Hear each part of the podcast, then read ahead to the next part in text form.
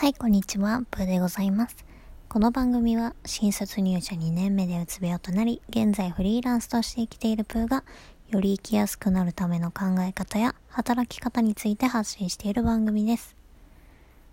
投稿お久しぶりになりました。現在ゴールデンウィークでですね、えー、旦那さんがずっとお家におりますので、えー、撮影ができず、まあブログもちょっと集中したいなということで、ラジオはお休みさせていただいておりました。皆様いかがお過ごしでしょうか？最近ずっと断捨離にハマってまして、断捨離関係の本を読んだりとか、あと自分でもブログ記事にして、どんどん発信しております。やっぱり断捨離ってすごくいいなって思うんですよね。自分の本当に好きなものがわかるし、自分の時間がどんどん増えていくし、あと、やっぱ自分の本当に好きなものがね、好きなものだけがね、目の前に見えてると、それだけでなんか幸せな気分になりますね。私はもともと、ほんとゴミ屋敷みたいな部屋で、昔は住んでいました。もうなんやろな。自分の半径5センチメートルに自分の必要なものを全部置いておきたいみたいな感じだったので、床にもバンバン物置くし、うーん、なんやろうな。ほんと物が捨てられないし、まあ大変なマキシマリストとそういう人呼ばれるんですけども、私の理想とするミニマリストとは真逆の人でしたね。で、未だにですね、たくさんのものがあって、ほんと今2ヶ月ぐらいほぼ毎日のように、えー、物を一つずつ見ながら捨てていっているところです。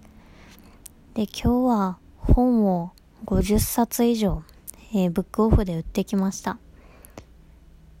もうね、邪魔やと思って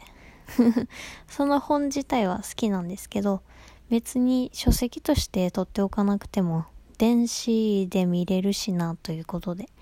えー、もう場所をとりあえず、えー、なくしたいと。50冊もなくなったらね、結構棚1段ぐらいのスペースが空くので、えー、思い切って手放してきました。で、かなり部屋が綺麗になりまして、なんかどんどんどんどん自分の理想の形には近づいていってるんですけども、でもなぜかすごく寂しいなというか、虚無感、空虚な感じが生まれたんですよね。で、なんでやろうって考えてたんですけど、やっぱり私はもともと物で自分の心を満たそうとしていたんじゃないかなって思います。もともと家族、実家にいた時は、うん、親とも兄弟ともそんなに喋らず、一人ですぐに部屋に引きこもるような人間だったから、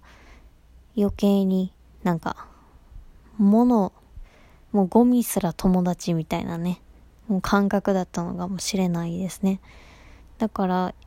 うん、今はね、心としては満たされてるとは思うんですけども、でもなぜかやっぱり物がなくなるとすごく寂しいって感じるし、綺麗すぎる部屋は見ていて気持ちはいいんですけど、なんかね、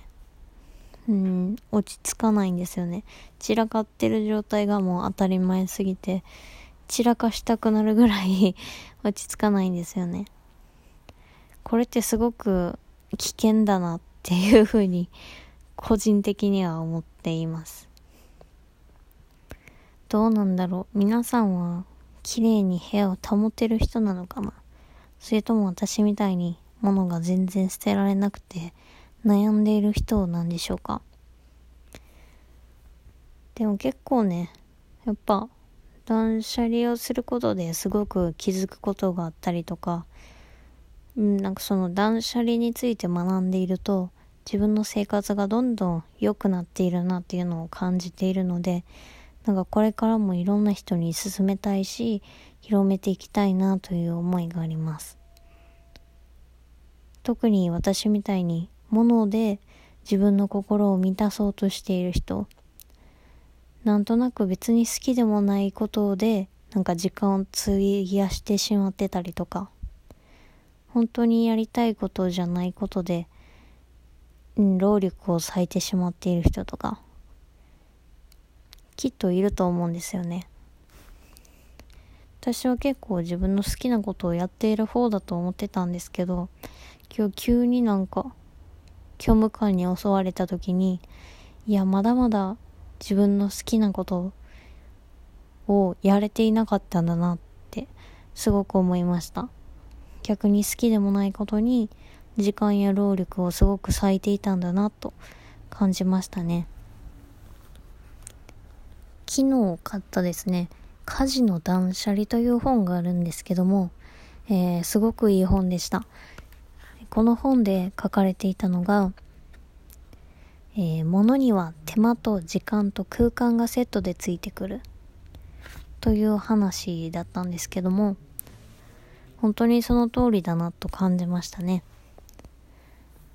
どれだけ部屋になんやろ収納スペースに物を直そうとしてもうんやっぱ片付かないんですよね特に片付けられない人は収納するってことがそもそも難しいし収納って限りがあるから、うん、難しいですよね。だから収納すらもしなくなるぐらい物を減らして、めんどくさがりの私でもずっと部屋をきれいにしてられるようにするには、やっぱり最小限のもので暮らすことかなって思っていたりします。結局一つものがあるだけで目に見えない労力、時間をすごく取られているんだなというのを今日改めて感じましたし、まあ変な危機感とか、えー、謎の虚無感とか、まあそういうもともとがマキシマリストだからこそのジレンマっていうのも感じて、あ、これすごいリアルやなと思いました。断捨離について調べていると、なんかうつ病との関係性みたいなのがね、キーワードで出てきたりしていました。具体的に、なんやろ、医学的根拠とかが、私はちょっとわからないので、うーん、なんか、ブログで書いたりはしていないんですけども、まあ実際メンタルヘルスと物の多さっていうのは若干関係があるんじゃないかなというふうに思っています。特に私は物が多かった時代まあ今も多いですけどもやっぱりうーん何回も繰り返しになってますけども物で心を満たそうとして物を、えー、もうお友達だとして扱っていたなって思っていますいますね。なんかやたらと人形買ったりとか人形ってかぬいぐるみね買ったりとか、なんか別にいらないのにね、いろいろ買っちゃうとか、買っても買ってもね、満たされることはないのに、物だけが増えていくみたいな暮らしをしていましたね。部屋を片付けられる人とか、なんか、からすると多分信じられないことだと思うんですよね。なんで片付けられないのか、こんなに物を持ってしまうのかって多分わからないと思うんですけど私はその感覚がすごくわかるのでなんか自分の心とすごく向き合いつつブログを今書いていたりしますだからねなんか物を捨てられない人の特徴とかもう自分のこと書いてるだけでいいのですごく書きやすいなと思ってどんどんなんやろ筆が進むっていう 感じでしたね。まあゴールデンウィークですね。時間のある方も多いと思いますので、ぜひ断捨離してみてはいかがでしょうか。私のブログでも断捨離のコツ、手順、えー、成功談など、もろもろ書いておりますので、参考にしていただけると嬉しいなというふうに思います。まあ、だらだら喋ってきましたが、まあ結論断捨離はすごくいいですね。まあいろいろ向き合わなきゃいけない心の問題はありますけども、まあそれでもやっぱり私は物を減らして、